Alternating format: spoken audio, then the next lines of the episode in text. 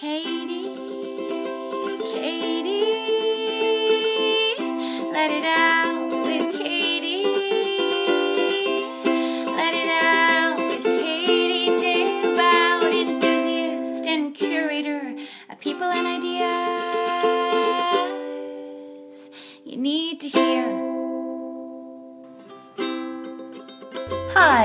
back to the podcast. You are listening to Let It Out with me. I'm your host, Katie Dalebout, and this is my podcast where I talk to fascinating, creative, a really diverse group of people doing all sorts of things. And we have these long, meandering conversations where we talk about everything from what happens when we die to how they got doing the work that they're doing to family and relationships and food and our bodies and everything in between. And this week's episode is great, and I want to get to it as quickly as possible. We have not one but two guests the founders and the entrepreneurs and the minds behind one of my favorite places in New York City that I've discovered, Springbone. It's this wonderful restaurant that you're going to hear all about in this episode. But the part that I think I maybe like best about the restaurant isn't the food, it's the people behind the food. Jordan and Sam, today's guests, are best friends and they've been best friends since childhood. So we talk about what it's like working with your best friend from forever. And we talk about making the transition to entrepreneurship, going from working in finance and real estate to starting this restaurant. We talk about health benefits versus pleasure when it comes to food and eating, and how they believe, and I also agree, that there shouldn't be a conflict between taste and health. We talk about wellness in every sense of the word. We talk about family and friendship and relationships and so much more. It's such a great episode, and like I said, want to get to it as quickly as possible. But a couple announcements first. Number one, thank you so much for listening. If you've been listening to the podcast forever, that's amazing, and I'm so grateful for you. I love doing this. It's my favorite thing I've ever done. I started this podcast in 2013 well before everyone and their brother had a podcast. And I'm still doing it because I think podcasting is the new networking. It allows me to meet so many cool people from the guests to the listeners. And that brings me to the first announcement. This week, if you're listening to this the day comes out tomorrow, Thursday, November 30th from 6:30 to 7:30, I'm finally doing the first in New York City podcast listener meetup where we all get to get together, hang out, hug, eat some good food together, and guess where it's going to be? It's going to be at Springbone. And it's going to be a blast. And today's guests, Jordan and Sam, are going to be there, as well as some other past podcast guests are going to be there. Like, I don't know, should I tell you? Should it be a surprise? Okay, well, Danny, who played Mark Cohen in the 20th anniversary tour of Rent, who is my friend and past podcast guest, is going to be there. Angie, who feng shuied my room, who has been on the podcast twice. Some other guests might stop by, maybe Rachel from last week. You never know. It's going to be a mixed bag of a bunch of Let It Out alumni and listeners. I think it's just going to be a really great time. So come by. It's going to be really chill. I have my books there if you want to get your book signed or buy a copy for a friend for the holidays. They'll be there. We're going to have snacks and really great food that you can try at Springbone. I love it there. I think it'll just be a really fun time. Really chill. You know, stop by. I think it'll be great. So see you tomorrow, November 30th at 6:30 at Springbone. And weirdly, I have another event the same week, you guys. It's uh, just the way the cookie crumbled. It seems strange to have two events just a couple days apart when I haven't had any for a really long time, but you know what? That's just how it happened. So on Saturday, again, if you're listening to this the week it comes out, December 2nd, in the morning, I'm going to be doing a live podcast recording at Divya's Kitchen in the East Village. It's in my neighborhood, and it's an Ayurvedic restaurant, and I'm going to be interviewing the co founders of that restaurant, Divya herself, who's written a cookbook and is the chef, and also her partner. I'm very, very excited. She's a really interesting story and I love Ayurveda and I'm excited to learn more. I think it's going to be really great. And then after that episode, we're going to stick around and have brunch. And they're doing 20% off for listeners. So if you come to the podcast, you get 20% off brunch. I'm going to be staying for brunch. I think it'll be a great time. So, first off, I'm going to see you all tomorrow at Springbone and we'll hang out. And then again, we'll have brunch on Saturday. So, if you're in New York or you want to come to New York quickly, do it. I think it'll be great. And if you're new to this podcast, thank you so much for listening. I hope you stay and check out the archives.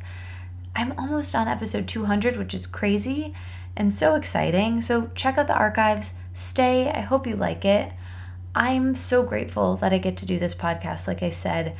And a quick note about this episode I had the weirdest technical issues with this episode. I haven't had, knock on wood, any problems with my new portable recorder, except in this episode I did. So you'll hear that the first part is pretty clear, and then after I have to start recording on my phone with a special mic on my phone. But unfortunately, Sam, where he was sitting, it was a bit quieter. So we tried to bump up the volume as much as we could, but just, you know, give us the benefit of the doubt and hopefully you can hear it. And if you're confused, just uh, come to the meetup on Thursday and you could ask Sam himself anything you didn't hear. All right. I love you guys. Thank you so much for listening. I really genuinely love meeting people who listen to the podcast. I'm so grateful to every single person, and I would love to meet you and give hugs. So I hope that I can do that tomorrow and Saturday. Before we get to this episode, let's thank the sponsor. This week's episode is brought to you by Franklin and Whitman. They are my favorite plant based, all natural, preservative free, cruelty free skincare line. They have skincare, hair care, men's grooming products, even pet products. And what I love about them, in addition to their products being wonderful, I use their skin serum every single night. I love their hair serum. I put it on the ends of my hair. They use a superfood as the first ingredient in every single one of their products. So think matcha, think cacao, think really great high quality oils. Anyway, all of that's great. But here's something I'm really proud of about this company. They have a social mission that pledges to donate 5% of all their sales to dog rescue organizations across the country. I love Franklin Whitman. I love Chris, their founder, who's done the podcast. You can go back and listen to that episode. All of their products have less than 10 ingredients. They keep it super simple. I love them. Thank you so much for sponsoring the podcast, Franklin and Whitman. If you want to check them out, Use the code Katie at checkout for 20% off your order. Franklin and Whitman products are great as gifts this time of year or the gift of self care to yourself. Use the code Katie, K A T I E, for 20% off your order. Thank you, Frank and Wit. Thank you for listening. And speaking of gifts, tis the season. My annual, if you've been listening for a while, you know I've done this the last couple years, my annual gift guide, the Let It Out Katie's favorite things, I say in my Oprah voice, gift guide is coming out. We've been working on it the last week or so, rounding up all of my favorite things and things I think you guys will love and discount codes. And I can't wait for you to have it. The link will be in the show notes for you to sign up. You know, to sign up, it just gets emailed to you. So put your email in in the show notes. And also in the show notes, you will find all of the info about tomorrow's meetup at Springbone, this weekend's meetup at Divya's Kitchen information about Frank and Wit, Springbone, anything you need to know, all the links to anything that Sam and Jordan mention, if they mention a movie at the end or book or all of that, just so you know in the future and in the past retroactively the show notes are a really great place to go. I feel like no one reads them, and we spend a lot of time putting all the links in there. So you don't have to write anything down on your phone if you're driving, eyes on the road, if you're walking, pay attention to where you're going, and just go to the show notes later. We've got all the notes of everything that was said there. Okay, now I'm finally going to get to the episode. This was way longer than I wanted to be, as usual. I'll hopefully see you guys tomorrow in person, and I'll talk to you at the end of the episode with this week's emoji.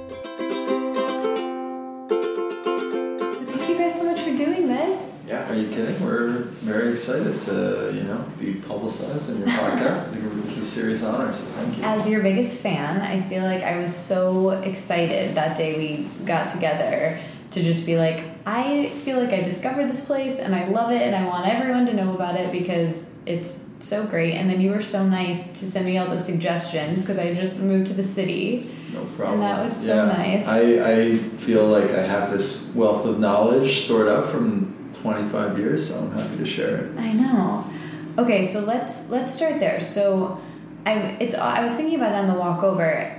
It like I said, it feels like not that long ago that we were together, but also it was a couple months ago. So, Sam, you grew up in the city, and Jordan, you did too. We basically our childhood paths kind of were completely parallel. We were both Okay. born in the city on the Upper West. Side, and then our parents coincidentally moved to the same suburb at the same time, where our backyards connected. Um, so we haven't been able to escape each other. Yeah. So you knew each other. You were friends here when you were in the city, and then when you moved to the suburbs. weren't- we, we like I think we may have been like one summer in like a preschool thing together, but we weren't like close friends. Okay. But when we got to first grade in New Jersey, we were in the same class, and I'd say that's when we became like genuine friends. Really? So you were hanging out all the time as kids, Yeah. and then you. There was like so our backyards connected, and there was Uh-huh. like a, a rusty fence, and it really felt like the Sandlot. Like I had to climb. Do you remember that rusty fence? Oh, yeah. Had to like climb a rusty fence. It was so scary. And Jordan had a German Shepherd who was completely untrained. he was actually like the most scary dog ever. It's not just because I was a child.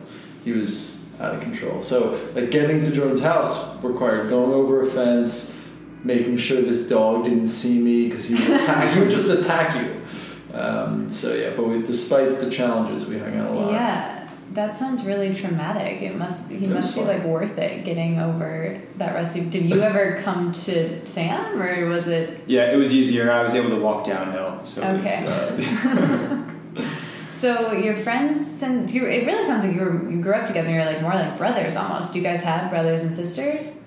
Yeah, we both have. I have two brothers. So we both have two siblings. Okay, so where do you fall in your? I'm the middle. I have Middle. an older brother and a younger brother. We're all sort of evenly spaced apart. Okay, are you close with them? Yeah, very close. Are they in the city? Um, they were both in the city up until this summer, and my little brother, just graduated NYU, Oh, cool. now lives in DC. He's Okay. working on Capitol Hill, so that's really cool. Very Going cool. to visit him in a few weeks. Nice. And my older brother lives in the city, Okay. not far from where we And your other brother is right here at the table. yeah. your third brother. So how about you? You have So I have two younger siblings. Okay. Uh, my brother is here in the Mhm. city, and my sister, uh, she's actually also my whole family uh, is in the city. And my sister also was like best friends with Sam's younger brother growing up. Oh, so there was a lot of yeah, we were, we were definitely family friends. are your parents still in the house by the rusty fence? The houses? Not really. My parents kind of moved back to the city a few years ago. They're actually still trying to sell their house. Um, so we spent some time there, but they're not there full time anymore. Okay. Yeah. Yeah, and same same with And me. maybe they've updated the fence. The fence the, The fence, fence- got fixed in Great. like third grade. oh, That good. was a big change. Oh, good. Yeah. That made your lives easier. Yeah. So your friends are elementary school. Do you remain friends in high school and keep hanging out? Yeah. And then you both go to college. Remind me, did you go to the same school? No, No. we, we You- went that's- to different colleges. That's right. um, not that far apart, but I went to Johns Hopkins in Baltimore. Jordan went to University of Pennsylvania in Philly. Okay. Um, yeah, we both, we, we, you know, we totally stayed in touch. I went to Philly a bunch of times, and I don't know if you know, University of Pennsylvania has like a wild weekend called Spring Fling, so I would always okay. Uh, go up for that. And Jordan came to Hopkins. And what, what did Couple times. for? Yeah, for our like En less, to a road our less cool party, a weekend party that was called uh, Spring Fair. something Yeah. like that. Yeah. So you guys were really like best friends in like every sense of the word. Yeah. So we took a summer trip together once. This was this is as bromancy as it gets. Okay. couples retreat to Italy. I'm not kidding. Where we went to uh, the Barolo wine region. Oh my god, this is my Okay. favorite thing ever. And then we go to Cinque Terre, which you can't get more romantic than that. And we're sitting having dinner by the Mediterranean Sea, Oh or my the God. Ligurian Sea to be It's ul- just you two? Sharing bottles Just of the two wine. of us. This is not a double date. This is just No, the two This of is a us. single date. This is the two of us sharing hotel rooms along the way. Okay, and it was it was a food it was a food trip. That was like uh-huh. the, the ostensible point of it, but it was very romantic. And Jordan had raised the idea of like why don't we like start a business? And we didn't really have a specific Is this idea when at you're the in time. college or after No, this was after college. Yeah. At the time, Sam was working in investment banking. I was working in real estate, so very different careers from where we are now. Yeah. And it was just sort of like, you know, couple glasses of wine in, like, come on, our jobs are like, they suck. Why don't we like do something more exciting, Yeah. passion, work together? And I'm like, I've seen people do this where like best friends work together. Bad Right. idea. Really can like jeopardize the friendship. Yeah. Stakes are too high, not worth it. You should start something on your own. Um, fast forward a few years, Oh wow! So the yeah, this was this was planted. before Springbone idea was planted at all. Wow. Okay. Um, I don't remember what the if there was an idea at the time at that table. I think it was really just like It was just let's think of something. yeah. It was like we're sitting there. We've had you know a week of each other. You got to like think of things to talk about. Yeah. So we're talking about ideas for what business we could start. A few years later, Jordan then has the idea, Bone Broth Cafe. Uh-huh. Um, and again, I was like, you know, I still had that idea that like it's not smart to work with friends.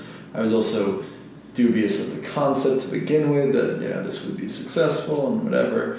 Um, then as like we kept going, I sort of got a little more involved just as like a friend slash you know finance person helping with certain aspects of it. And before I knew it, I was having a good time, and I was like, I want to do this full time. Yeah. Can I join? Can I join you? so the tables turned, and uh, Jordan And then I was able to drive a hard bargain. And it was yeah. Jeremy's like, well, maybe I'll let you in. And fast forward a couple more years, and now we have a restaurant. That you Okay, have so been to. I want to go go back a little bit more and pick up on some of the things you said. So you're on that trip to Italy. At that time, both of you, you're in investment banking, you're in real estate, and you are you guys happy in those jobs? Are you relatively like okay? Like what what's kind of your career mindset of where you are? Are you wanting something new? Yeah, Speaking for myself, I you know I was happy in life, but I wasn't. I felt kind of lost career wise. I had kind of fallen into into real estate development just because it was a job I could get that Right. you know that like paid paid reasonably well. But it wasn't. It was never something I was passionate about. But I didn't really know yet what I wanted to do. So there was no there was no itching. It was itching to do something, but I just didn't know what that was yet. Um, so that's kind of where I started the conversation. I said, let's brainstorm, let's think of something because you know I know I know I don't want to do this, Yeah. um, and it took another couple of years to really figure that out what I did want to do. But at the time, it was more existential. Just trying Yeah. yeah.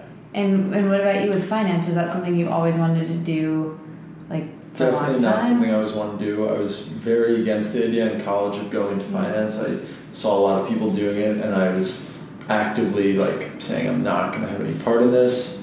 And I actually almost joined the army out of college. That was um, a whole other story, but ended up not doing that. Um, and then made a complete reversal. Was like, okay, finance is a smart move. It's a good first step, and I was sort of taking that stable, safe path. And I was happy. I wasn't unhappy at all. Actually, learned a lot. I'm very glad I did it still. Yeah. Um, and I would say I didn't get into this business as a way of like getting out. It was more that this was just so exciting. Yeah. And I was like, I want to be in on it. And then now that I'm doing it and have this totally different lifestyle, you know, entrepreneurship, I've actually found that I really love it. But I didn't expect to want to be an entrepreneur. That wasn't the point. Yeah. For me ini- initially. What's interesting is that with real estate and finance, both two really crucial things for the business you run now. Yes. It's like that. I, this always comes up on the podcast when I'm talking to people, but it's like that Steve Jobs quote of "You can't connect the dots moving forward, only going back." And these things that you never would have thought were beneficial to your business are like super crucial.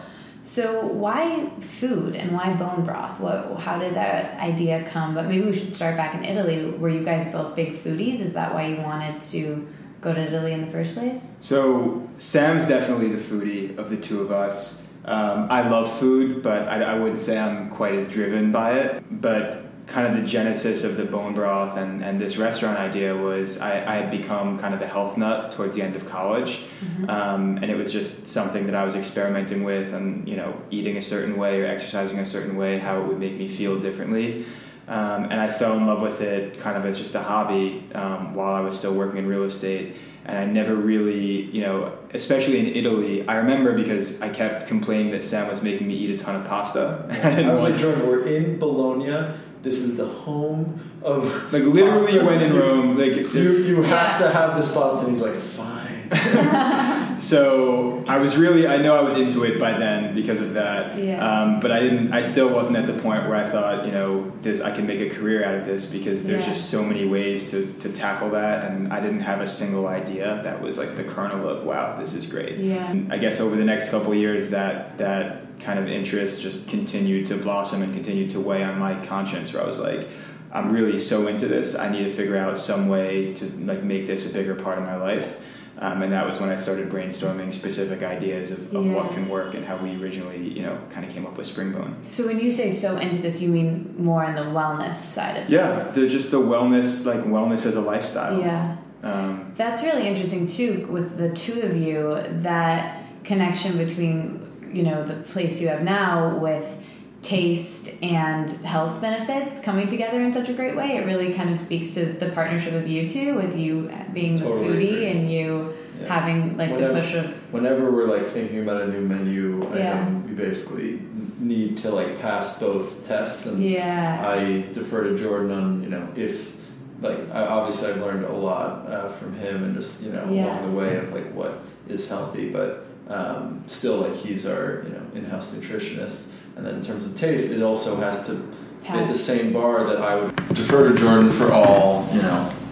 Whenever we're developing new menu items, that they have Yeah. to sort of meet the nutritional guidelines that we stand by. But you know, Jordan's sort of the expert there. And then on food, you know, before Springbone opened, and I had basically three meals a day there, um, I was pretty picky, you should say, about where I would eat, um, and both in terms of quality um, of taste and health, but still, you know, everything we're putting out has to meet that same uh, sort of flavor yeah standard.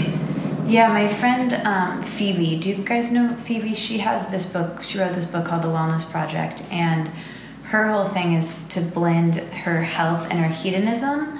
And so it's like taste and pleasure are really important, and we have you know so few sensory pleasures in this world. To deny ourselves those for wellness isn't good, and actually not good for mental wellness. And that's kind of like Yeah. been my whole thing. Yeah. And so she's all about blending those two things in which she calls like her health and her hedonism. It sounds like the two of you have that built into your friendship and like kind of where your hobbies lie. Yeah, Which is I so we have- perfect. I think we have a slightly different take on it, but like Springbone's philosophy is that like eating healthy isn't should really should never taste bad. Yeah. Like that our bodies are actually evolutionary designed to enjoy healthy food. Yeah. So of course, you know, with modern, you know, industrial food processes, we found really like delicious unhealthy foods like Doritos that are just you know can't Hyper palatable. yeah, hyper delicious and like they you know your taste senses explode. But there's nothing more delicious than like a great roast chicken. Yeah. You know, just like right out of the oven, moist, juicy, and there's nothing more healthy either. Yeah. So that's sort of where Springbone's trying to find those kinds of items where there's really no conflict between pleasure and health, and you don't have to choose. And I don't think na- I think nature has evolved in a way that you shouldn't have to. Yeah. So we're trying to play off that. Yeah, I think that's really interesting that that's the concept for your restaurant because I think that's a really great concept for a human being, you know, and I think I talk about this a lot in the podcast because it's kind of been my like journey. I hate that word, but I feel like it's overused, but that's kind of the best one I can think of right now of and, and I've found so many people who listen to the podcast and that I've just met in life who have had a similar situation where like you were saying and it was the same for me actually at the end of college i was like super into wellness and super into all these things to a fault where i didn't really have a life and i think that's when it gets complicated because then it's not healthy at all. It's actually like really damaging for your mental wellness, for your relationships, for your creativity. It's taking over everything. So I think I love that about you guys, and I said this to you when we met the first time. Was the space is so inclusive, and it doesn't feel like you're walking in somewhere that you can't be unless you eat a certain way, or you can't be unless you, you know, are in a certain like social class. Like it's so inclusive, and it's it, you can really feel that when you walk in. So, how did you guys decide how you wanted the space to feel? Was that a conversation that you had? Yeah, I mean, we started with what's the food we're serving and what's kind of the implied customer that that's going to create. Yeah. So we thought bone broth as a primary product sounds really intimidating. It has bone in the name. A lot of people don't even know what it is. Uh, like, are we eating bones? Are we Yeah, it drinking sounds bones? very scary It kind of right. So we wanted to go the complete opposite route with the design of the space, where we said, all right, if the food might sound intimidating, we want the space to look kind of really bright, really clean, Cool. really warm, um, like trending towards feminine over masculine. Um, and that way it kind of offsets like Mm-hmm. you know if we made it look like a like a butcher shop i think it would have fit for bone broth but it would have scared a lot more people away Yeah. and people who otherwise would never have discovered or tried it Yeah, I really love that. What about the name? How did you come up with Springbone?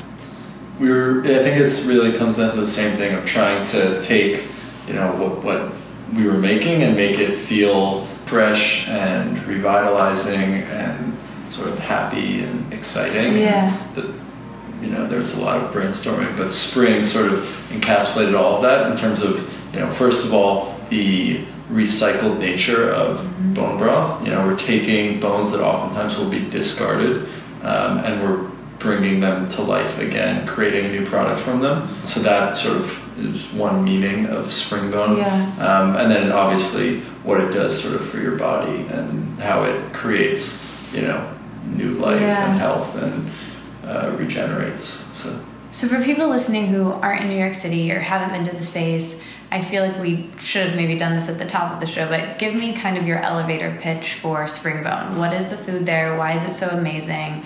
I'm happy to tell you my favorite menu items, but you have a mean avocado toast. The ice cream, I want to like have a whole question about that. But how do you guys develop the menu? What is like, how do each of you, like if you're meeting someone and someone's like, oh, what do you do? And you're like, oh, I own a restaurant. And they're like, oh, what's the restaurant? Like, what would you say? I mean, not to be like coy, but I think it's so simple. Like we're just taking natural food, we're not adding anything to it, and we're serving it in a sort of simple way that you would probably make at home, and we're just doing it in a restaurant. So that means we're not adding anything Yeah. that you wouldn't add, and we're just we found a system to do it in an efficient, fast way. So like everything's fresh, everything's coming out the door really quick. But you know, we're doing that with broth, we're doing that with roast chicken. We have a lot of special things like ice cream, which we can talk about. Yes. That's totally different. But like the majority of our food involves us taking really high quality ingredients, cooking them very simply, and plating them for you in a simple way so that you can eat them on the go. That's it. And I think it's so perfect for New York City because that's what I want is someone to just like cook for me the way that I would want to cook for myself, but I don't because I don't have time and I don't cook and I Yeah. sometimes it's just easier to not have to and every time and eating in a restaurant is fun and that's great but that's like a different thing that's like when i want to have an experience but since i'm eating out so much here now that i live here i really appreciate the work that you guys do with your space because i can eat the way i would want to eat just for myself quickly and someone else will do it for me. That and that's and that's really what drives like our menu and, and how we update things. It's we're really just like feeding our own desires because we eat there pretty much every day. Yeah. so it's like all right what are we craving now? What can the menu use? What can be new um, and a lot of the genesis for Springbone was, you know, working in Midtown in an office and looking around at what the lunch options were, and just being really disappointed by even like the so-called healthy places. Really finding out kind of what ingredients they were using and what fillers and oils they were cooking in, and it was never really a great answer. So when we were trying to, you know, start Springbone, it was like, well, what would we, what did we really want, and like, what would we make at home if we had the time to?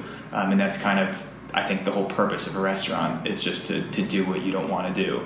Yeah, I had this friend here, and he was telling me, he was like, when I moved here, he was telling me about like, oh, you know, for laundry, do this, for this, do this, and he's like, you know what, Katie, there is a service in New York City that will do everything for you because people in New York City just will pay a lot of money to make the problems go away. And I feel like it's another like it's a way to make your problem of like wanting to eat well and not cook for yourself and. Yeah something that I really I want to talk about ice cream and like some of the uh, more novelty things that you guys have that are still really healthy and, and also delicious. But the interesting thing I think about Springbone for me and why I think it, it's so attractive to me is with there's so many salad places, right? And there's so many ways you can get colder food. But there's something about a warm meal, there's something about a hot meal that for my brain like signals to me that I like actually had a meal. And there's Yeah. something about and I, I've actually read in a lot of eating disorder this book i don't remember what book it was i can probably find it but there was some kind of study done that says it doesn't actually trigger to your brain that you've eaten unless you have something hot with what you're ever you're having and i totally find that to be true and i even like having like tea or something warm and there's something there's something about that that's just so nurturing to me especially here it's not this time of year but in the winter that i feel like sometimes i can have a, a salad and just like feel like I didn't even eat anything. I don't think we've ever talked about that explicitly, but I think, at least for me, I totally agree, and I feel like we probably both do because we almost don't have anything entirely cold on our menu. Even our Yeah. salads, we have two salads, both have sort of warm additions um, to them. You know, our root cellar salad right now has roasted root vegetables, and our steak salad has fresh hot steak. So Yeah. you know, I, we're not serving in any of our mains as cold dishes. Yeah. And I think that is sort of part of our identity. I don't usually like think about that, but now that you mention it, it is. Yeah, I'm gonna try to find that article and figure out where it is because I think it'd be interesting to send to you guys. I think we should just be really kind of uh, mean to the people listening or maybe in their cars driving and just like make everyone really hungry and talk about some of the menu items. So the bowls are really cool because they all come with a side of bone broth and Yeah. there's a million different beautiful kinds of bone broth on your menu. You have a vegan bone broth, you have you guys will know the menu slightly better than I do, but I know it pretty well. Tell us about these bowls and tell us about the different kinds of broth. Yeah, so the bowls, like Sam was saying earlier, are, are really quite simple. Yeah. Um, there's usually, you know, some of them have a base of maybe wild rice and lentils or black beans. Uh, the meat that we buy is really good quality, so it'll be like organic chicken that we brine overnight or 100% grass fed meatballs that we make in house. Um, and then as many veggies as we could possibly get in there because I think that's what kind of everyone agrees on, no matter what your Yeah. diet is, is that you should have more veggies. Um, and then when we were developing the menu, you know, we, we sell bone broth by the cup, which is great for a lot of people, and you pick it up on the go and you sip on it and whatever. But not everyone wants to buy a cup of bone broth, and some people are just coming in for lunch. So we thought giving a little shot on the side of the bowl was kind of the perfect opportunity to like get that little bit of hit of nutrition, that little bit of warmth, if that's what you're looking for. Yeah. Um, and because our bowls are hot and kind of savory, the broth goes really well with them. So we usually will recommend people to actually pour it, some of it over the bowl, and you get kind of that added flavor. Yeah. And I think it's just a nice way to incorporate something that has been marketed as you know as just like a standalone health drink, as just how you can incorporate it into other things Yeah. uh, and other foods. And that's another thing I really that you mentioned that I really love about the space and what you guys do is you've really thought about all different types of diets. There's something that will meet everyone's needs from vegan to paleo and like everything in between. Yeah. Was that something that you guys thought about right off the bat? That was intentional. I Yeah. mean, you know, there are there are certain commonalities that most people agree on, but then there's just you know it can go any direction, and you can't please everyone with every Yeah. single item. Um, so we try to just give as much variety as possible um, for whatever your like dietary restriction is, or or even just taste preference. yeah. Um, Or what you're feeling that Yeah, day. and we, we've created a lot of optionality in terms of like substitutions because we understand some people are you know okay with dairy, some people aren't. Some people are okay with grains, you know, like wild rice, but some people are completely uh, grain free. So we have a number of like grain free options. Um, The kind of the commonality amongst all of it is that we just try to choose like the highest possible like like state of each ingredient, whether it's like a vegetable being organic, meat being grass fed, like the rice being wild rice, rather than just you know kind of cheap fillers uh, that a lot of restaurants go for.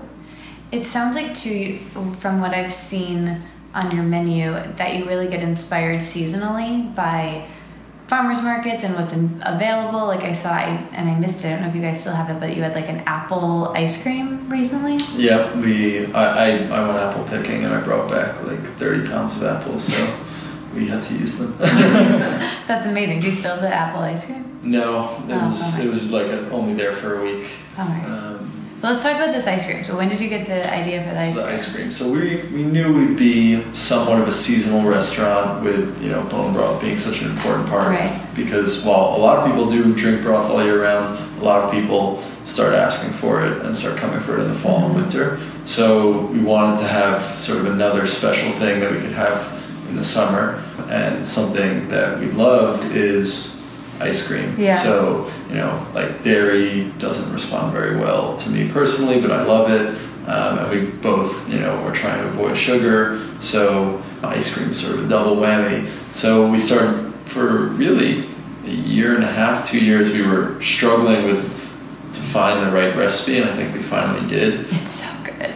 But um, yeah, so we have a coconut-based ice cream Yeah. that Soft is served. soft serve um, that's sweetened with maple syrup, and we have you know five flavors. We've probably tested more than that, but we've sort of five that have been consistently in the rotation. Yeah. Um, chocolate is definitely uh, one of our favorites. Um, just did a great blueberry flavor, strawberry rhubarb. We've done key lime. We've done Ooh. a coffee mocha. Uh, we've done banana. We've I'm done very peach. excited. So we've done done a lot of flavors, um, and it's something we sort of had all of this summer. But you know, as anyone who comes to Springbone a lot knows, the soft serve A when, when it's there sells out Yeah. a lot. Um, but it's also like because we're literally making it fresh every morning when we get there. You know, we don't always have it, and then sometimes you know ingredients run out, and sometimes the machine doesn't work. So it's it's a labor of love. But when you get When it's good, it's good. I'm not kidding. I am I'm a real like foodie food snob. It's one of the best ice creams It I've ever had in my life. insanely good. It's why I came in in the Yeah. first place was to get that ice cream, and it did not disappoint. Are you gonna have it all year round? Um, the plan was just to have it in the summer. Mm-hmm. I think we need to think about it. Yeah. Um, listeners, I would be. in. I would like to come in in the winter. keep it going. I would get ice cream and then a bone broth to have right after. And you also, uh, speaking of hot things that you have, you have Tero, recent podcast guest, his Four Yeah. Sigmatic drinks as well. Yeah, we have two. We have two mushroom-based teas. We have a chaga tea that we get from Four Sigmatic and a reishi. So we do a hot cocoa reishi where we add It's so cocoa good. powder. And Yeah. We do a vanilla chaga as well. It's both delicious. Those are that's what I get every time I come in is those two things and ice cream if if you have it. But Yeah. those two are my favorite things. And I I don't know anywhere else in the city. I think Tero told me that there's one other coffee shop other than you guys that has it, but it's rare to be able to find like a, a mushroom elixir drink around. So Yeah, I mean, you know, props to him and the team at Four Sigmatic for making it, you know, easy for Yeah. some place like us. It used to be a much more difficult process to, you know, take a actual chaga mushroom and turn it Yeah. into tea. It would take, you know, days and it was a complicated process. Now it's just, you know, they've done the hard part for us. Yeah. Okay, I want to go back to what we were talking about at the beginning a little bit. And you said so you're in Italy, toying around with the idea of potentially working together someday. And Sam, you were like, that's a terrible idea. It's going to ruin our friendship. So now you've worked together for how many years? Two, I mean, from starting to work on this at, at least two years. two years. So how is the? We're going to put some light on here, so we're not sitting in the dark. Um, whoa. Whole change. Huge change. Now we can actually it can actually be in person, and I've never recorded a podcast in the dark, so Yeah, that was that's cool. Okay, so how has it been working with your best friend? How has the friendship been? Have you had to like create boundaries with that? Yeah, I mean, it's definitely it's. I would say it's gone well overall. There, there are obviously certain like having a friendship is very different from having Yeah. a partnership. So I think the the first thing we kind of realized was just how to deal with conflict because you know running a restaurant or creating a restaurant there are always going to be things we disagree on whether it's you know I don't like the taste of this or I think we should you know just add this design to the restaurant there are just so Yeah. many decisions to be made so you kind of need to have a way to resolve it when one person feels really strongly one way and one person feels really strongly the other way. So what I think we've gotten really good at is kind of conceding, like getting a sense for how c- the conviction of the other person on a particular decision, and then kind of conceding where you maybe are, you know, have a little bit less conviction, and you'll get the next one. And I think we've also done a good job of just moving past any conflict uh, the next day. So in the restaurant business, you know, things are stressful. We're you know we're often really busy, and Sam and I work behind the counter, helping you know make orders and expedite and run the show back there. When things do get heated, um, we're I think we've done a really good job of kind of understanding that whatever happens is in the moment, and it's not going to really affect how we act towards each other the next day, um, or even you know later that night. Yeah. Um, so that's what I think we've done a, a good job of. Um, what have we done a bad job of? yeah, no, but other than that, I mean, it is really fun working, you know, with your friend. It's uh, it's great, you know. Lot, in previous jobs, you you know, I've become friends with the people I work with, but it's great where you know the person you're working with you know very well, and Yeah. you guys really understand each other, and it sort of helps you operate on another level. So it definitely has a lot of positives for the business.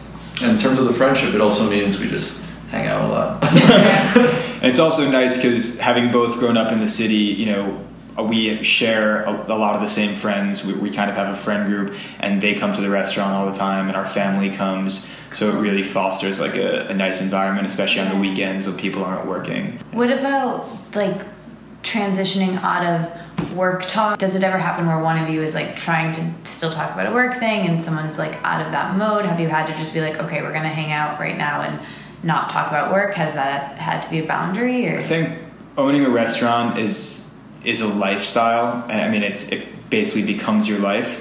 So there's no real turning off from it. But talking about it doesn't necessarily feel like work either. Yeah. Um, just because it's, it's just it's kind of blended into the friendship and into the relationship where it doesn't it doesn't feel like you need to turn off one part and turn on the other part. They've Yeah. kind of just become one new way of relating to each other. Yeah. I think the other thing is like we are actually working on our passion. So like it literally is a very fluid boundary between we'll start talking about something else that's a hobby, something we're doing, something we're mm-hmm. passionate about, but it probably in some way touches Springbone. Yeah. You know, it's probably something sort of similar. So like there is no real like it's always It's in interconnected. there. Yeah. What That's about your what we were talking about in New York having the accessibility to places like Springbone? What is your grand vision for Springbone and the next steps? I think you guys can we share this on the podcast exclusive that you're starting a second location? Well, we're, you know, I mean, I, we've, I think our friends know this. I don't know how many people outside of our friend network knows, but we are actively looking Yeah. for second location. We don't have one Okay. secured, but we. But that's the like goal. that's how we spend a lot of our time. We Yeah. definitely want there to be a second one.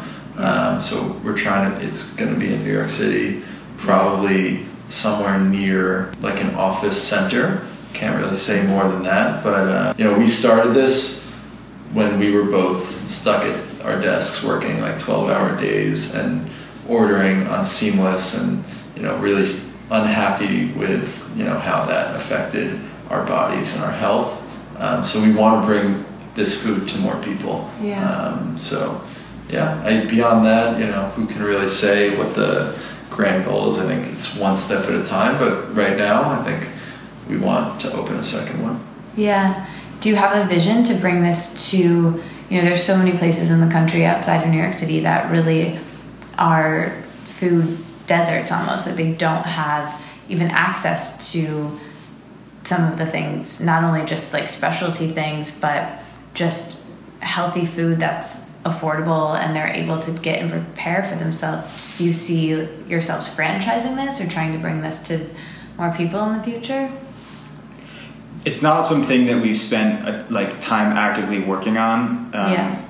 It's something I would I would love you know I would love for that to happen. Yeah. Um, but I think along with that, it kind of requires just a change in the entire food system and and like and, and agriculture across the U.S.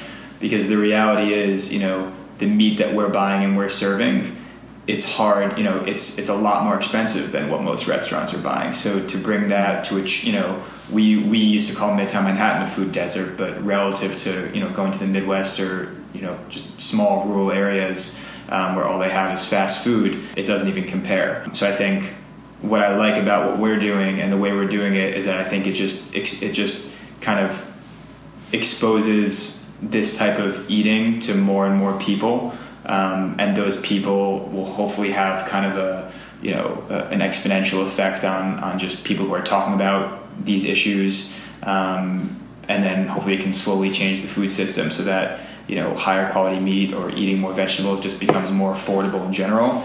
And then it can be a lot more practical to actually open more restaurants in places other than the middle of New York City or the middle of Los Angeles. Yeah, well said. It's like voting with your dollar on Yeah. the things that we want.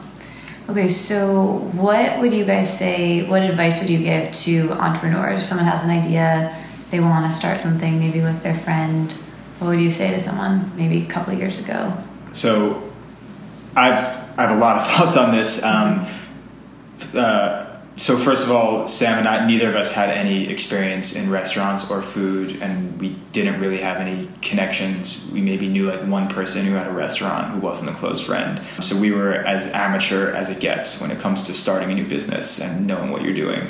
So I think for one, you shouldn't be intimidated at being a novice because there's a lot that you can learn on the go. I think you should, you know, you should know your limitations and know that you know nothing and ask a lot of questions, um, but don't let that deter you. I agree. Like we came in not knowing anything about how to run a restaurant, but we didn't at all. Like that was not daunting to us because, you know, I think an entrepreneur needs to trust in their own judgment. That they have a vision, um, and they need to trust that their vision is valid, and then they just need to operate off that off that principle. And everything we did, it didn't matter how other places did it.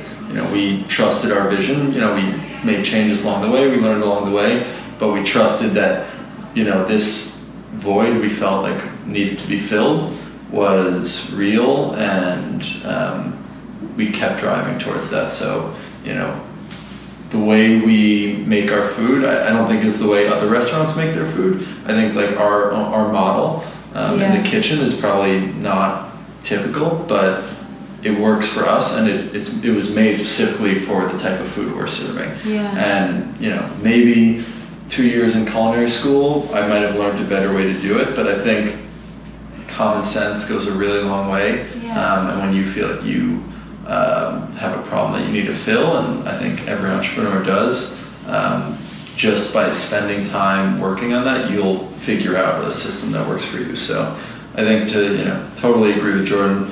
Don't let a lack of experience deter you. I've spoken to some friends who, you know, hope to open a business, quote unquote, one day, Yeah. and I always tell them like, now is the time. 21st century is never. There's never been a time more forgiving of young 20-something entrepreneurs. There is a lot of people who are, you know, interested in funding startups now, um, and there's so many resources. You can literally like learn anything online any problem you need, you can find people, you know, people easily. You can find resources. Like I don't think you need to wait until you're 40 years old anymore to say I now have the experience Yeah. to do something. I think you really can jump in and, you know, kick that process into hyperspeed. So Yeah. people should go for it. Yeah, I, I think it's inspiring to hear stories like this for anyone, like regardless of the field that they want to start something in, just to see like two people who had an idea that were excited about it, that were friends, that just decided to do it. And I think that, I don't know, I think that hearing, I never get sick of hearing stories about like someone who followed what they wanted to do because I didn't really have that modeled for me growing up. Like I didn't know anyone who was an entrepreneur. Like both of my parents like worked the same job for 30 years and I just didn't know that that was an option. And I think a lot of people, like you guys in college, just like do the thing that seems safe because, you know, Yeah. we want security, we want safety, and then it's what you're doing is really risky. And it's great to see it working out and people hearing about it. And not that to say it's always easy. Um, And I'll be honest, it's really fun also. You Yeah. know, I enjoyed my job before this. I've always sort of liked what I was doing, but this is so much more fun. Yeah. So if anyone's like unhappy in what they're doing, sort of being your own boss and like when you're working for something that you really believe in, that is your baby, it just yeah. it's really fulfilling and it's fun on a day to day basis. Yeah. So Well, speaking we should go for of, of being a boss, you guys now have to manage a whole team of people. So, how has that been? How has been hiring and managing the people that you work with, and how do you guys divide and conquer like the two roles that you have within the company? I think that's probably been the most challenging part because that I think you know experience does help there, and we have no experience in that, um, and it's just it wasn't that wasn't the reason we started this. We started this because we wanted to bring this kind of food to more people. We didn't bring because we wanted to be a boss. Yeah. You know, I speak for myself. I'd rather never be a boss and never manage anyone, but that's not practical to do what we want to do. Um, so that is really hard, and that's probably one of the hardest things about running your own business. But it requires a lot of like act. I think it's kind of like being a good parent, being a good spouse, Mhm. boyfriend, girlfriend. Um, it takes work. It takes conscious effort. You need to be Just mindful. like a re- any other relationship. Any relationship. Yeah. You need to think about how you speak to people, and you know, like I've read managerial books. You know, that I used to think were like silly, like Yeah. why, but like you need to really think about how you act as a manager. You can't wing it. You can't. You know, maybe some people can, but I think it's the kind of thing where you really need to think and control your thoughts and actions because you know it's it's just a whole new thing.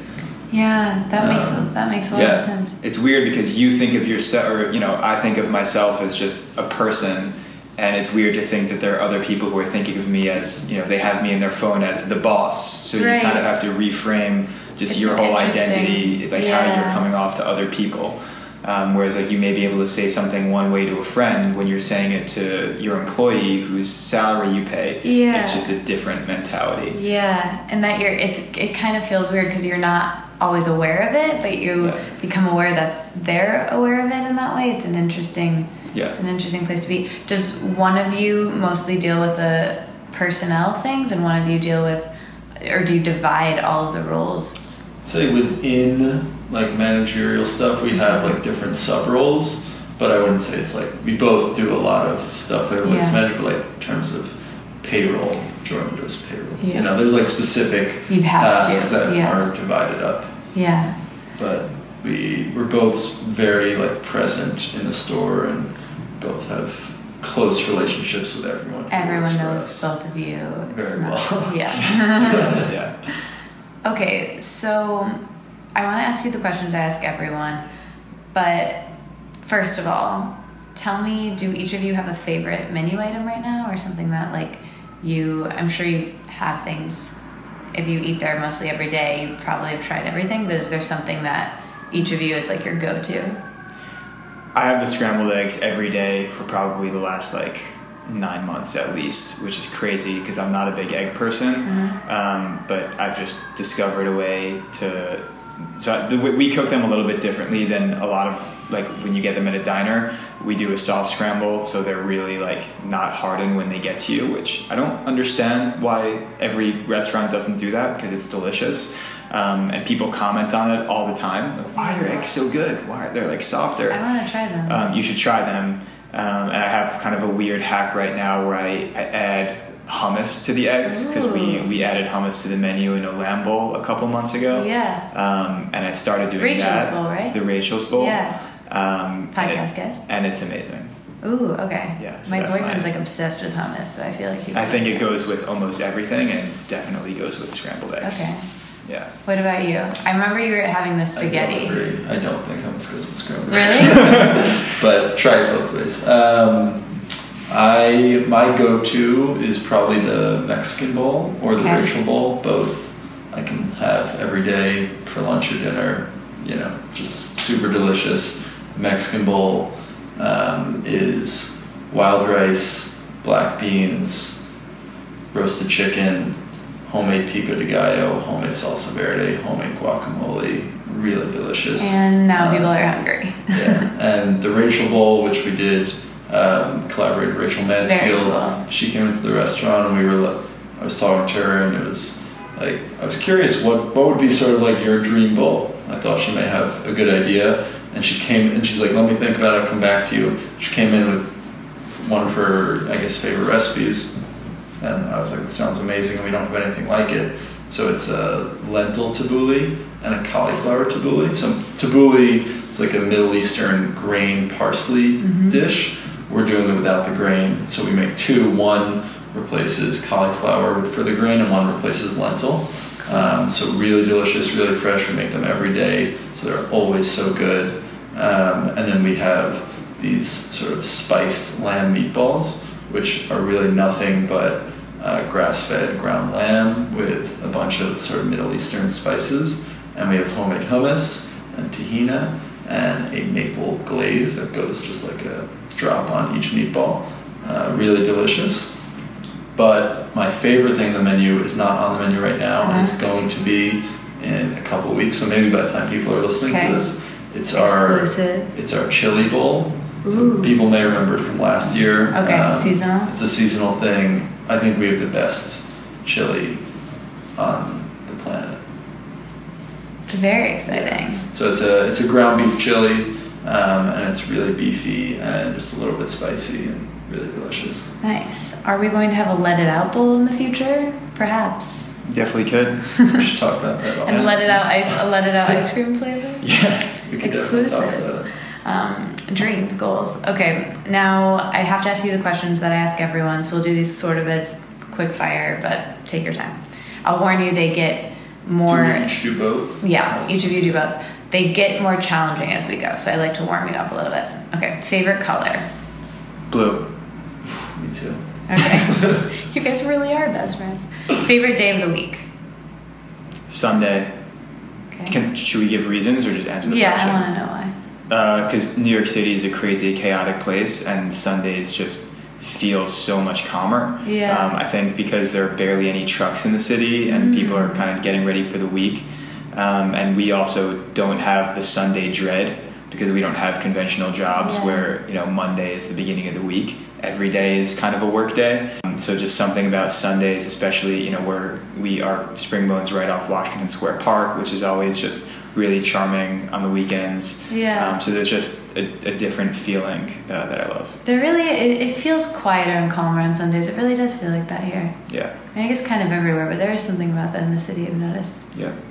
Um, okay, before we you answer the question, let's talk a little bit about New York City. It made me think of that. Yeah. You guys are are from the city, grew up here, always around the city. What do you love most about living here? As someone who just moved here, why is it? Someone told me that New York City is built on a crystal. Have you ever heard that? So that's why it feels so magical here. Um, but like, why does it feel so magical to you? What are some of your favorite New York moments? What do you love about the city? Yeah, I mean, New York City is amazing. I, I think partially it's just that like it's home to us, so Mm. you know, it, somewhere where you grow up and you have memories sort of on every block and every neighborhood makes it so special for me. And I think, um, you know, but that that's sort of personal. But for everyone, I mean, every block has character in New York City, and every block has action. Every block has its own sort of reason for you to go there. Um, and I've lived in a lot of other cities, and I've never seen any city that has that, where there's something special everywhere, um, and it's like endless. So you're always discovering.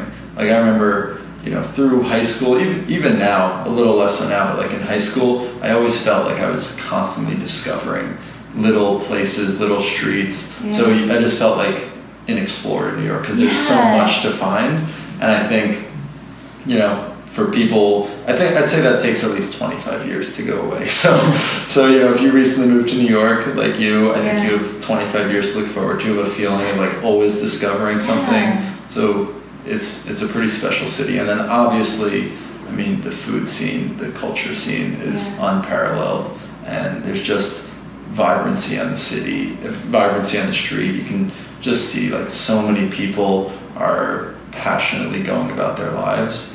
Um, it's a really special place to be. Yeah, I think it's so interesting what you said about always discovering things because I think that really will never end, even after 25 years, because there'll be new stuff. new stuff's constantly coming up. Yeah, and I've, I've really been trying to walk on different, because you know you have like the places you go to all the times so you You walk the same way. routes. You gotta take Yeah, I've been like forcing myself to go because for so long I was like really tied to like what my phone told me to do because I just didn't know where I was. But now that I'm like Yeah. understanding uptown, downtown, the avenues, the streets, I like, I've got it Yeah. most of the time. I like take a different street and there's so much to discover. I'm like, this is right here, but I wouldn't have known if I didn't walk this way. Yeah, every block is packed with Yeah. like gems. And that's how I happened upon Springbone. Like I, I saw Rachel post about it, but I walked by and I saw the easel in the front with the the ice cream, and I was like, "This is the place!" Like I just happened upon it, which is Yeah. such a New York magical thing, you know? Yeah, I mean, I still know I have not scratched the surface in terms of like how many cool little businesses and like special places there are in New York. You just can't. There's Yeah. like little yoga studios in Hell's Kitchen So that I've never been to where you know there's like someone who's owned it for 25 years and like Yeah. it's their heart and soul has been poured into this place and they have I'm sure devoted you know little community of followers who go every day and Yeah. but like I've never stepped foot in there and like it doesn't need me but if I did ever find it find it and you know it would be amazing but Yeah. New York City's full of those places I Jordan, think thoughts on New York? So I'm a little bit of a New York City cynic, having been here my whole life. But I do think uh, my favorite part of the city, or kind of just element, is how character building it is. Just the fact that nothing is really that easy. Uh, Yeah. it is. I mean, Yeah. you, you do find gems here and there, but it's you know living with so many people in this crowded little metropolis. Um, just the everyday kind of life things that you need to do, whether it's getting around or buying groceries or moving, whatever it is, Yeah. it's it's always a challenge, and it kind of forces you to. It just it really keeps you like on your toes in I think like a positive way where you're always kind of growing and trying to figure out better ways to do things because it's not slow and it's not easy and you can't kind of get complacent Yeah. because it'll just throw something at you, um, which is pretty cool. Yeah, I think it's a like when I was moving here, I was like, it's good for my personal growth for me to Yeah. be here. I think it makes you more resilient, and then it it forces you to connect with humanity in ways that other cities I think don't. Just because you're walking everywhere, you're like hugging people. I was literally hugging someone in the subway yesterday because there were so many people. And anyway, it's like right up in your face how Yeah. connected we all Yeah, are. you can't stay in a comfort zone. It Yeah. doesn't- Yeah. Yeah. You have to leave it. Okay, so I didn't forget favorite day of the week, Sam. I think Friday. Friday's just like, I guess I still have that ingrained in me, that Yeah. feeling of like, wow, the weekend's coming, even though Yeah. we work seven days a week. But um, I think, you, you know, everyone else is feeling it and it creates a little buzz. Friday afternoon, it's just an exciting time Yeah, and it feels like it's full of promise. Yes, agree.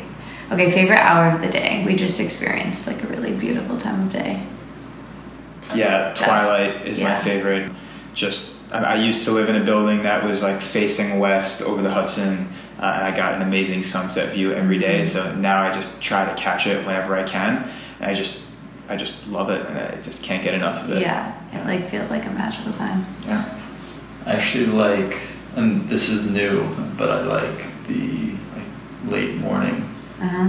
because that's when the fewest people are on the street and it's before we get really busy and it's like a nice quiet time when I feel like grateful to be able to be just like out the sun's out and not many people because of their like jobs get to just be on the street at like Yeah. 10:30 and uh, I like being able to I just be like yeah it's too. 10:30 and I'm sort of Yeah. leisurely walking around because we're not so busy yet and like I can just sort of take a minute and Yeah. enjoy like the quietness of the day. Yeah, calm before the storm. Yeah.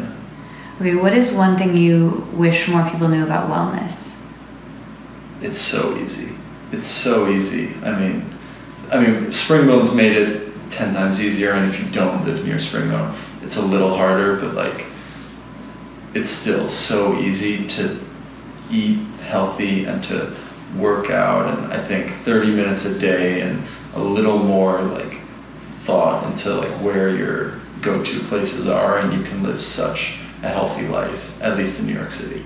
So I really think it's like people think of it as this like only crazy people who devote their lives to fitness and health can like you know do it. But i think it's really so easy. There's so much out there now you know people like us who have made it their you know mission and their career to help make it easier for other people um, in fitness and food. And i think it's there's never been an easier time at least in the past few hundred years to live a truly healthy lifestyle. Yeah, yeah, well said.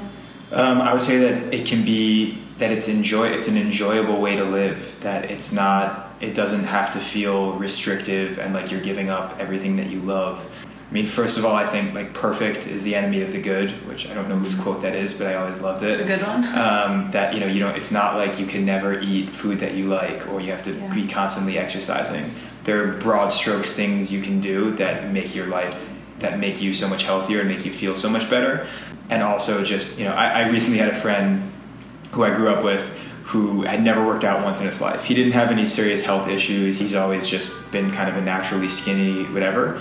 And he started going to the gym for the first time because one of his good friends became a personal trainer. And and he I saw him the other week and he told me he's like I can't believe I never really understood what this was all about. Like you actually feel so good after this. And I didn't I thought you guys were all just doing this because you wanted to look good um, I actually feel amazing and I wish I knew about this all along and that like really hit me as just like it doesn't it's not torture you know it's not suffering it's just you know you can you can feel good and live a natural healthy lifestyle Yeah, and doing it in a way that you know, I think well, we.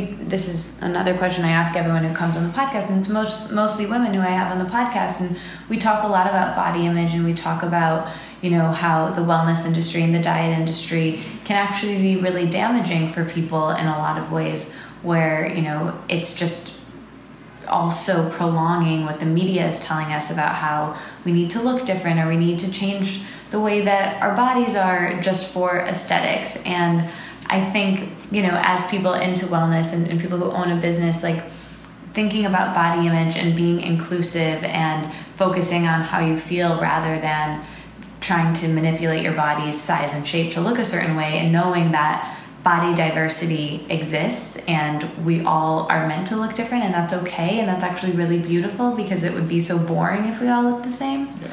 how do you bring that into you know your own lives? Is that something that you've ever thought about? Or when it comes to body image and, and food is that something that either of you have ever struggled with? Or even when like thinking about springbone and how you wanted it to be inclusive there what are your thoughts on that Yeah, I mean, I've always been sort of like on the bigger side, um, and it's crazy. Sprint, we, and this is not at all to say that that's not like a good thing, but after Springbone Open, like, yes, eating healthy helps you lose weight, but that's not at all what it's about for us. I think for us, it's about like performance from sort of an athletic perspective. We're both very athletic and we're sort of trying to be, you know, in like an optimal performance state and we're also trying to have like long, healthy lives. yeah So I think, you know, I have a lot of problems with like fashion world and media and especially like for women and I tell my girlfriend this all the time and she hates hearing it.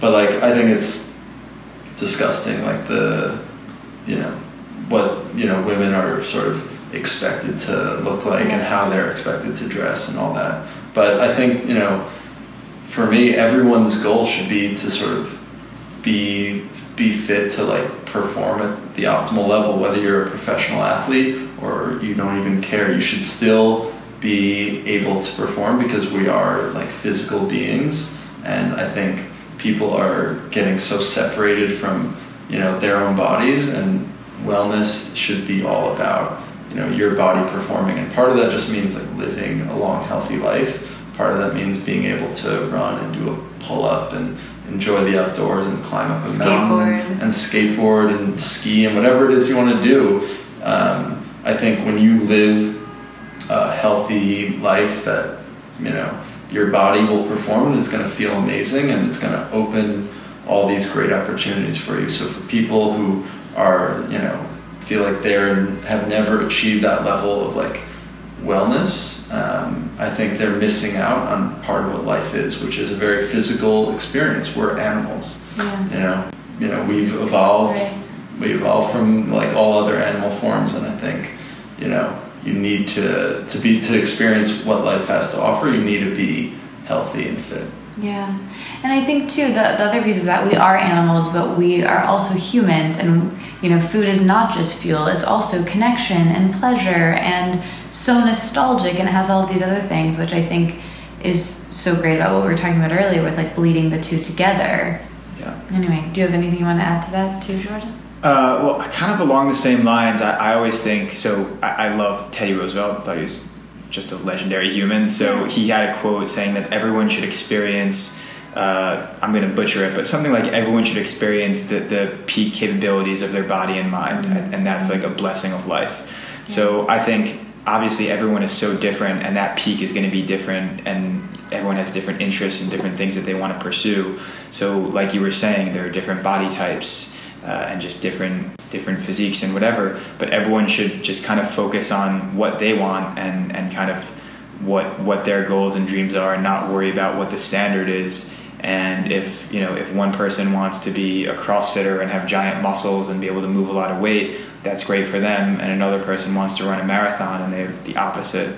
Or it's it's great no matter what it is. But I do think that everyone should be conscious of that they have this control um, over over what they can become.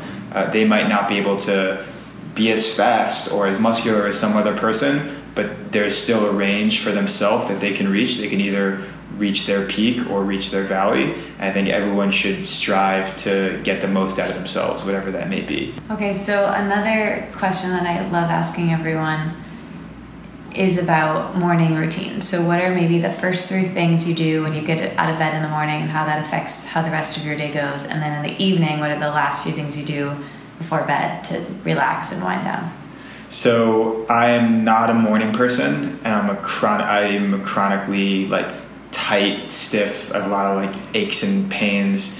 Um, so for me to have a good day, I basically I start off with some caffeine generally, um, mainly because I love the taste. I love the way it makes me feel. If I don't have it, I'm okay, but I just so I usually start with a cup of coffee. I use the Aeropress, which I'm obsessed with. I don't know if you've ever that used it.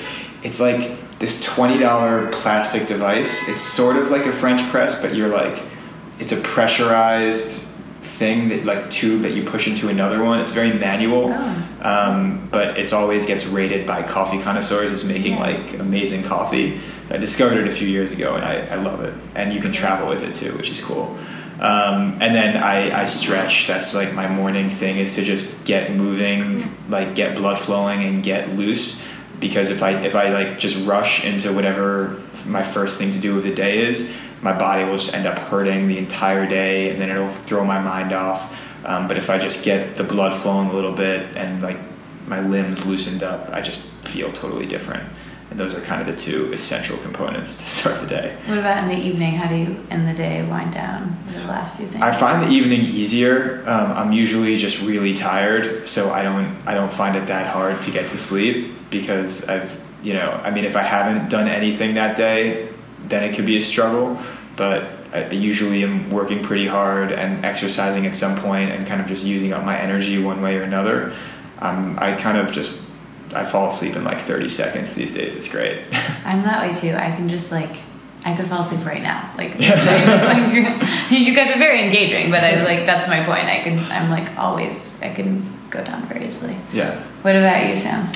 For me, like first thing in the morning, I I just basically go to I get dressed and I go to Springbone right away and sort of there's always something and I just sort of don't like to waste any time and I just go right over and then I'll figure out sort of how my day will unfold from there. But Are you usually the first one there? no, no, usually there's like people there who you know are either in the middle of opening or they've already opened and I just you know either we'll jump behind the counter and start helping, or I'll see that everything's under control, and then I can open up, you know, email or whatever I Yeah. have to do. But usually, I don't. I don't have like a, a morning routine. I basically try and just start my day without any ritual. Yeah, cool. What about in the evening? What do you do to like wind down? I'm definitely a night owl, so I'll like I very much enjoy a long evening. So like even if I've had a long like day of work and it's eleven o'clock, I'll still like hang out for like three hours at home and basically just enjoy my time whether I'm watching a movie, watching a show, listening to an audiobook, working out, just you know hanging out, anything. I'll I like to I don't I don't get tired. Like I can fall asleep easily, but I also Yeah. don't get tired easily. So I like to enjoy myself sort of alone at night. Cool. How do you guys handle stress? You own a restaurant and stressful situations, I'm sure, and just like being in New York City and a person in the world wherever you are. But what do you do? Do you? I wrote this book about journaling. That that's really helpful for me. So, is writing ever something that you do? Are you guys in therapy? Do you meditate? How do you handle stress in your lives? like just sort of being active and you know you can call it working out but just like getting out and you know whether it's riding a bike or going to the gym or skateboarding going hiking anything like that i pretty much do something like that every day and i think that outlet sort of takes care of it for me because otherwise obviously we'll get stressed but i don't feel like there's a accumulation like Yeah. in the moment it can be stressful but i think just being like active and having a lot of different outlets and hobbies, um, I never feel like stress is accumulating. Like each day is fresh. That's great. That's Yeah. I've tried a lot of different things because Yeah. I'm very into just the world of self help and self improvement. Yeah, so I've me tried like the full laundry list of, of meditation and journaling and gratefulness and mindfulness and everything. Um, I've for me, getting into nature is probably the number one thing that I feel like my body and mind requires. So I try to get out of the city or at least get to the park or somewhere with green and trees and like relative quiet. Yeah. And I feel that I just feel my entire body shift Yeah, as too. soon as I'm in that setting and it kind of puts everything into perspective. Um, and then uh, one thing I've been doing recently, so I'm, I'm really into, Sam knows this, I'm a fanboy of, of Tim Ferriss, who's like the books and the podcast. And I, I saw him like a month or two ago post something that he carried around in a couple notes, and one of them was a reminder, and it said, "Notice the best part." And I saw that, and it really like struck a chord with me. So the last at least few weeks, I've been doing that and trying to like, if I'm ever upset or whatever, think, okay, notice the best part, Ooh, and it's so been good. so effective for me and Yeah. like in- incredible. And I don't know how long it's gonna last until my mind discards it and stops responding to it, but that's been awesome recently. Ooh, I really like that. I kind of did that today by accident. I to. It's like a long story, but I had to like lift all these boxes into this thing, whatever. And it was it was like so terrible. But I was like, you know what? This could be so much worse if it was not a beautiful day Yeah, outside. You exactly. know, so I like found There's always some good element. Always. You can always find a bad part, and you can always find a good part. Yeah. So if you try to tell your brain to look at the good part, I I feel like it's really helpful. Yeah, and and I believe I think the universe is something we can like communicate with and have a relationship with and like send gratitude towards. And there's this great movie. My favorite movie is called Happy Thank You More Please. Have you guys seen it? Yeah. Anyway, you should watch it. It's good. But there's this great monologue in it where they're saying that you know if you notice the good things, basically more of them will come to you. And if if we're paying attention and focusing on the things that we don't want, more of those come to you. So I have these little like what I call like happy thank you more please moments of the day of like more of this please, more please. Yeah. Like the, after you after you see something that you want and are grateful for, instead of just saying thank you, also say more please. Not for that exact thing to come, but that like energy or anyway. Yeah, I love that. That's yeah. awesome. Okay, so this is a good transition to this question. So, where are you with spirituality, God, what you think happens when we die? It's something we always end with talking about. labels are tough and I, I, I my, I've always been a very like kind of logical like my Myers-Briggs is like the logician um, so that's kind of how I think about the world. Um, so I, I have a hard time with God kind of making a strict decision where either yes or no because I think it's impossible to know for real.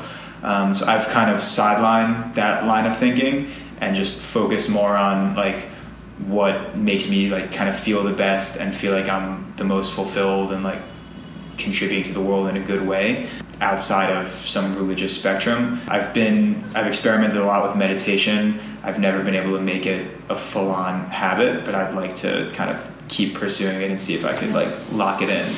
Um, and I'm just Do you naturally. to Dan Harris's podcast? I've read his book, Ten Yeah. Percent Happier. I felt like you would like resonate with him. yeah, so I, I really liked his mindset, and I feel kind Yeah. of similar to that. Yeah, I really Um. I need a, I need to book a silent retreat at some he's, point. he's cool, yeah. I like Yeah. what he says about meditation. Cool, Yeah. I like that. So- Yeah, I mean, we both grew up Jewish and, you know, pretty observant. We're less observant now. But, I mean, I think whether, you know, even God aside, I think, like, the religion I grew up with is beautiful and wonderful and has created sort of a great life for me. So Yeah. I'm sort of grateful to that and definitely identify as Jewish and I'm sort of proudly would say, you know, I have a religion and plan to continue to, you know, observe it in a way that sort of is my own. Yeah. Um, probably not strictly traditional, but yeah. Yeah. It, you find comfort in. Yeah, I mean, I think there's just so many beautiful things about it. Yeah. History, tradition, my own family, the fact that like it worked for me and I got a happy life from it, Yeah. and um, and there's just a lot of great values um, Yeah. to be found in it. So I think there's so many religions like that, and every religion, you know, if you if you channel it and like use it the right way, is wonderful. Yeah, so take the good parts out of Yeah. it. Yeah. The Dalai Lama said this thing once that somebody asked like what religion should everyone be in the world and he was like whichever one you grew up with because it'll be most familiar to you. But, you know, if you had grown up in India, you probably would have been Hindu Yeah. or if uh, you would have, you know, so it's like Yeah. it's just whatever works for you. Okay, so this will be your the greatest lesson in, in each of these categories. So we did spirituality, greatest lesson on family. like our greatest lesson. Yeah, something that you want to share. family will always have sort of a place above friends and you know as you get older. When you're like younger i think you think like friends are sort of you know your confidants and but as you get older you realize like the only people who will really Mm. always be there um, is your family. So you should sort of treat them i think as like your confidants and closest people because they are sort of forever. So i think you need to you need to like value them and put in put in like Yeah. um, I don't know. You got. You. I guess you need to put the work in and like build, make that relationship uh, the most special one. And I think, um, yeah, Yeah, that was well said. I, I think sometimes, it, especially when you're younger, you're putting in more to the friendships because you know Yeah, that yeah. family will always be there. right. Uh, and then as you get older, you realize, Mhm. well, these friendships, people move away, and even if your Mhm. family moves away, that obviously can happen as well. You gotta. They're the ones who, no matter where you are, will always be there for Yeah. you um, emotionally. So, I think everyone should invest in that, those yeah, relationships. well. I don't think I could really say it better than that. Yeah, that one, all, mic drop. All I can say is I'm, you know, very That's grateful well that I have a, a loving family that and I can be close to them all the time. And I, it, it's a, it's when I practice gratefulness, it's really great that I have uh, a close family because it's like the easiest thing ever to feel grateful for because it's just such an obvious, like, strong, good thing in my life that it's just, it's not even a question. And so whenever I need that little jolt of like, you know, you, you should feel grateful for something. I just think of my family, and it, it, it's easy. Yeah, I love that. Okay, this second to last question, this is really just a way for you to recommend things to people in these different categories, but I frame it this way. You're trapped on a deserted island and you can only bring with you one book, one music thing or podcast or both, um, one movie, one TV show, and one food. What would it be? Oh, so hard. Could we go category by category? Yeah, one by one. I'll help you. So you want to do book first? Um, So really, just something you want to recommend to people. So just first thing that comes to mind that you really Yeah, are liking my- recently, whatever. my favorite book is Meditations by Marcus Aurelius. Okay. It's like he was a, he's one of the more famous Stoic Yeah. philosophers, and it was his personal journal. Um, while he was literally the emperor, um, and and it's just it's basically like him trying to like goad himself into being a better Stoic, and I, I won't I can't really do justice to what Stoic philosophy is, but he's kind of just emphasizing his morals and his ethics, and, and it's also just really practical on how to get by on a day to day level, um, and it's also a very short book. Um, and I, it, it's something that I could just read over and over and over again, and like every time I read it, I just get something new out of it. So couldn't recommend that anymore. Oh, cool. Love that. Yeah. My favorite book is The Corrections by Jonathan Franzen. I'd say the characters probably exhibit the exact opposite of Stoicism as found uh, in Marcus Aurelius' work, but um, I think there's so much truth in it, and he's such a genius at the way he captures um, it- what's going on in everyone's mind. And it's there's so much that is unsaid that's going on in our heads that I have felt but never been able, but you know, just day to day doesn't bubble up to the level of consciousness, but great authors like him are able to bring that out Yeah. in the many characters in his books. I think that's his best. Okay, movie and TV show. Yeah, I'm, I'm a huge fan of both of those. Uh, Give us a couple like top faves or things you think people should watch or that you love.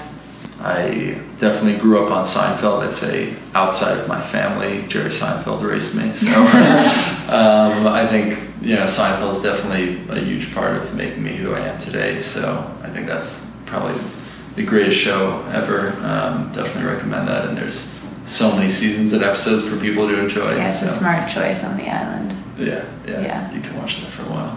What about movie? movie. I think like the greatest movie ever is Godfather Part One, but that's. I mean, if you haven't seen it, definitely see it right away. I had to watch it in a film as lit class. um, but uh, it's, it's it's really one of those things where it's just too hard to Yeah. to pick one. Yeah, yeah. I have like a, a movie collection at home from before that became a totally um, worthless collection. I guess like a record collection. I get now. rid of all my DVDs when I I get rid of most things I own when I moved to New York City. So that's Yeah. impressive to have a collection in New York City. yeah, so it's like yeah, it's wide ranging, but um, if I guess if I have to take one, maybe I'll take Godfather Part One. You should do Springbone movie nights where people come eat ice cream and we have your do we favorite have a wall. We have a mural on. I guess we pull. But you a could put projector a- down. yeah. Pull a projector down. That could be Yeah, cool. that's a good idea. Okay, what would you want to sh- share at Um, movie night? Well, I was a film major in college, so Oh. I'm asked this question all the time, like I didn't know that. every first date that I'm on, and I still don't have a good answer to it. okay, let's work Um, on it. Let's but- workshop it. But what I my go-to recently has been it's not a recent movie, but what I has like come to my mind lately is Diving Bell and the Butterfly, which Great was movie. which was a French I haven't seen movie from like probably ten years ago, Okay. and it's mostly shot from the perspective of a, so there's a guy who I think he's like the editor or an editor of Vogue in the movie, Uh-huh. and he has a heart attack and, and is paralyzed. Uh, he can only blink his eyes. Uh, and much of the movie is just shot from his perspective, where you're literally like the lens of the camera is, is his blinking, and he ends up uh, writing an entire novel, his life story, just through dictating through blinking each letter to his nurses, and it's based on a true story. Um, and I just thought, like, just the cinematography was amazing, just such an original way of storytelling, and I always that movie just always stuck with me for some reason. So Cool, that's that's my current Yeah. go-to recommendation. That, that's a great answer for a date. It, it took some work. Yeah, it took some work Yeah. to get there. Started about- with forgetting Sarah Marshall. Yeah, um, okay, you've come a long way. yeah. Um, and for television, there's so much good TV these days. Yeah. My favorite all-time show is Breaking Bad, also because its prime was kind of when I was in college studying film, and I just think the way they shoot it is is the cinematography of it is unbelievable, and obviously the storytelling is amazing. So Yeah. it'll always be my favorite. I haven't watched it. It's a great show. I don't know if it's my thing though. It's not for everybody. Yeah. but if if it if it seems appealing, it, it will be. okay, how about um, music podcasts? What do you guys listen to? I love health and fitness podcasts just because it's my passion. So uh, Tim Ferriss show, Joe Rogan, uh, Ben Greenfield is a really good one. Do you listen to Shawn Stevenson? I have not listened to that Check one. him out. I feel like you you would like him. He's done my podcast a couple times. I'll check it out. Yeah. Yeah, I love podcasts though. I mean, Okay. It's just Let it out. yeah, let it out. Um, what about music? Pretty all over the map, If you- if- and I think this is also a tough question for people to answer Yeah, oh, because nobody has just one. Especially these days, like nobody has just one genre No, that they yeah. like. I think there's good music in every single genre. Yeah. Um, Anything you just like have been listening to lately and want to recommend? so I've been trying to learn the ukulele lately. Oh, cool. Me too. So yeah, we should like start a band. we could start a, a terrible Wow. band probably. Yeah, my I would. I've got nothing good to contribute to the band. So I've been trying to learn like songs that I like that kind of fit it. So I like Sufjan Stevens has a lot of like good guitar Yeah. um, that you can convert to the uke. So I've, I've been listening to a lot of him lately. I love him so much. He's He's from great. Michigan. Oh yeah, and he has an album in Yeah, Michigan. yeah, it's a great album. Yeah. I listened to Sufjan the entire. We listened on our like when I drove out here. For some reason, we listened to like all his albums, and Yeah, he's, he's like my favorite. Yeah. Um, yeah, I think music. I'm all over the map. I recently I've been like into Bach, and you know I like opera as much as I like you know Notorious B.I.G. So Cool. all over the place. Podcasts. The only podcast that I like have consistently keep going back to is How I Built This, which just as an entrepreneur is just really fun for me to hear other people's stories. But usually when I'm like listening to something, it's not music or a podcast, it's usually an audiobook. Cool. I'm a big audiobook person. I I like these. I like these like mega. For, so I usually read fiction and listen to nonfiction. Um, so I usually do these like epic, you know, thousand page biographies on audiobook. So right now I'm doing John D. Rockefeller's bi- Oh, cool. biography by Ron Chernow called Titan. Uh, really Cool. good, definitely recommend it.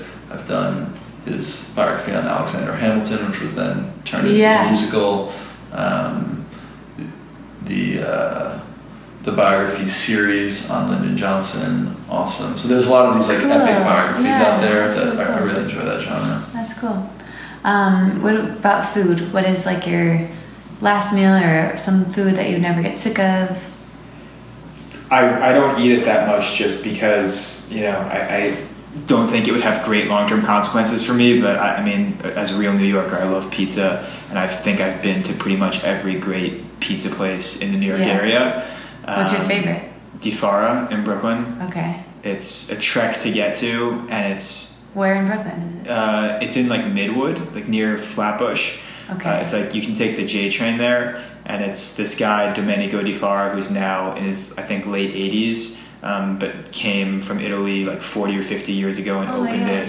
It's one of these classic like hole in the wall places, and he makes. Up until recently, he made every single pie by hand there Oh, every that's so cool. Now he's got like his kids helping him out, Oh, um, wow. but it's really, it's like it's not pizza. It's like this magical substance that I think Better than what you guys had in Italy? Uh, we had any- we barely I don't- We weren't- yeah we weren't we weren't like, in like a pizza. pizza yeah we had amazing pasta in Yeah. Italy um, but this to me is like the just unbelievable and you have to go He you imports everything from Italy. Wow. Yeah. and you have to wait an hour and a half and there's nothing to do but it's like it's a day trip and it's a life experience Cool. yeah Huh. That's so cool. Yeah, I also Italian food definitely would be like my favorite if I could eat one thing every day and not have any consequences. It probably would be you know Italian. Probably shout out to some of my favorite restaurants in New York City that I don't eat at that often just because they're my special occasion. Okay. Meals would be Il Buco, which is on Bond Street, not far from here, Lupa on Thompson Street, and um, uh, Via Carota. Okay. Um, Cool. All downtown, amazing, uh, really great Italian restaurants. Cool. I got lots of suggestions. I was oh, I was weirdly thinking about you guys today, and I was like, I, I, I don't know if I like dreamed this or I maybe this is like a premonition for the future, but you guys had. I thought for some reason that you had a pizza item on the menu. Do you have like a cauliflower crust pizza, or did I just like not yet dream this? Okay. Well, I I thought for a Let second you like spring Okay, pizza. yeah, maybe um, modeled after. We can maybe get some secrets from the guy in Brooklyn. oh yeah Okay, you guys, that was it. Thank you so much for doing this. The last question, as you know, the name of the podcast is "Let It Out." So, you do feel like you let everything out? Is there anything that you love talking about that you didn't get to talk about? Did I wring you dry for all of your wisdom? Anything else you want to say? I have no more recommendations. This, this was so fun. I feel like I could do this like every day. So Yeah. Isn't it fun? It's a yeah, great time. It's, it, I, it's my podcast is so long that we forget we're recording and then we're just kind of like here and um, so thank yeah, you so you're much. a great, this is great. you're a great yeah, when it feels like a conversation and not an interview, that's like the ultimate. Yeah. And it totally is, was just a conversation. Yeah. So And people like your place is amazing, and obviously we love the food, but I think humanizing it and really hearing about the people behind it, that's what makes me want to come in. And I think that's what everyone else will think too. Thank you guys so much. thank you. All right, that was my episode with Sam and Jordan of Springbone. I hope you guys loved it. I love them. I just think they're the coolest, and I'm so excited to hang out with them tomorrow. And hopefully you. See you tomorrow, 6:30 at Springbone. You can check out all the food that we just discussed. You can meet them. Like I said, I'll be there, of course, with my books and a bunch of past podcast alum and other listeners. It should be a really good time. And then hopefully again this weekend at Divya's Kitchen, we can all get together once again. And last but not least, thank you so much to Frank and Wit for sponsoring this week's episode. I love their products. I really feel like all their products would make great gifts, but their face masks in particular are fantastic. It's a self care spa night you can create for yourself, and it would be a really great gift. Like I said before, all their face masks use a superfood as their first ingredient. So think turmeric, matcha, cacao. Those are just a few examples. You really feel like you're doing something great for your body when you use these products, and I think they would make great gifts. So use the code Katie at checkout for 20% off. That's Katie at checkout. Thank you so much, Frank and Wit, for sponsoring. I love you guys. And I love you for listening. If you're new to the podcast and you liked it, check out the archives. If you've been listening for a while and you like it, maybe leave a review on iTunes or share it with a friend or blast it out of your car speakers or your earphones on the subway. I don't know. I hope you guys liked the podcast this week and I hope the technical issues were okay. Come to the the meetup and let me know in person. Give me your feedback there. That's that's better than an iTunes review. Just come tell me. I can't wait to talk to you guys and hug you guys tomorrow.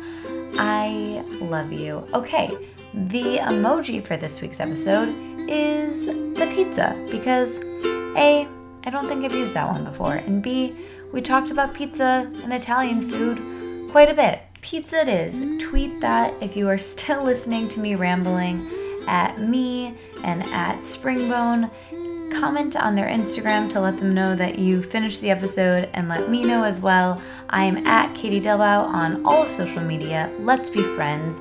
Springbone is at Springbone. They're very active on Instagram, so follow them and tweet at them or Instagram at them, comment at them, message them? I don't know. Just send them the pizza, you guys. And I'll see you guys tomorrow at their space in New York. I really am so excited. And if you're not in New York, hopefully we can do these meetups all over the country and world someday. I would love that. Tweet at me and tell me where you are and where we should do the next meetup. I want to come everywhere. So, all right, talk to you guys soon. Love you. Bye.